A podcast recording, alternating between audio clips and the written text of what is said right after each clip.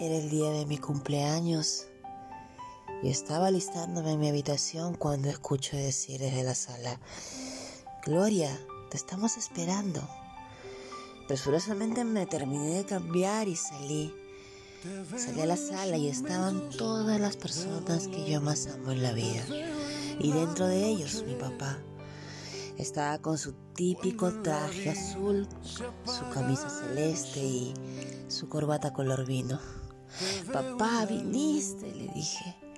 Y él me dijo, ¿cómo no voy a venir? Si es el cumpleaños de mi hija. Yo corrí presurosa hacia él, lo abracé y lo besé. Lo abracé tan fuerte, tan pero tan fuerte, que en ese momento me desperté.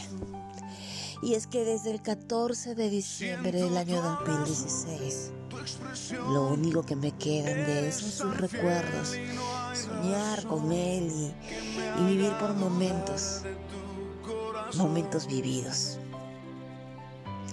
Hoy mi padre ya no está.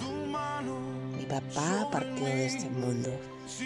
Y hoy que es el Día del Padre, yo lo recuerdo con mucho, mucho cariño. ¿Tienes a tus padres junto a ti? ¿A tu papá? Felicitaciones.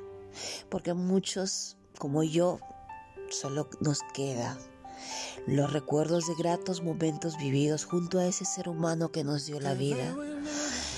A mí hay algo que mi papá me enseñó y hasta el día de hoy yo recuerdo. Que nunca te importe la opinión negativa de los demás. Es su opinión. Solo tú decides si esa opinión te afecta. Feliz Día del Padre a cada uno de mis oyentes, a los padres de ustedes y a esas personas que hacen la función de padre.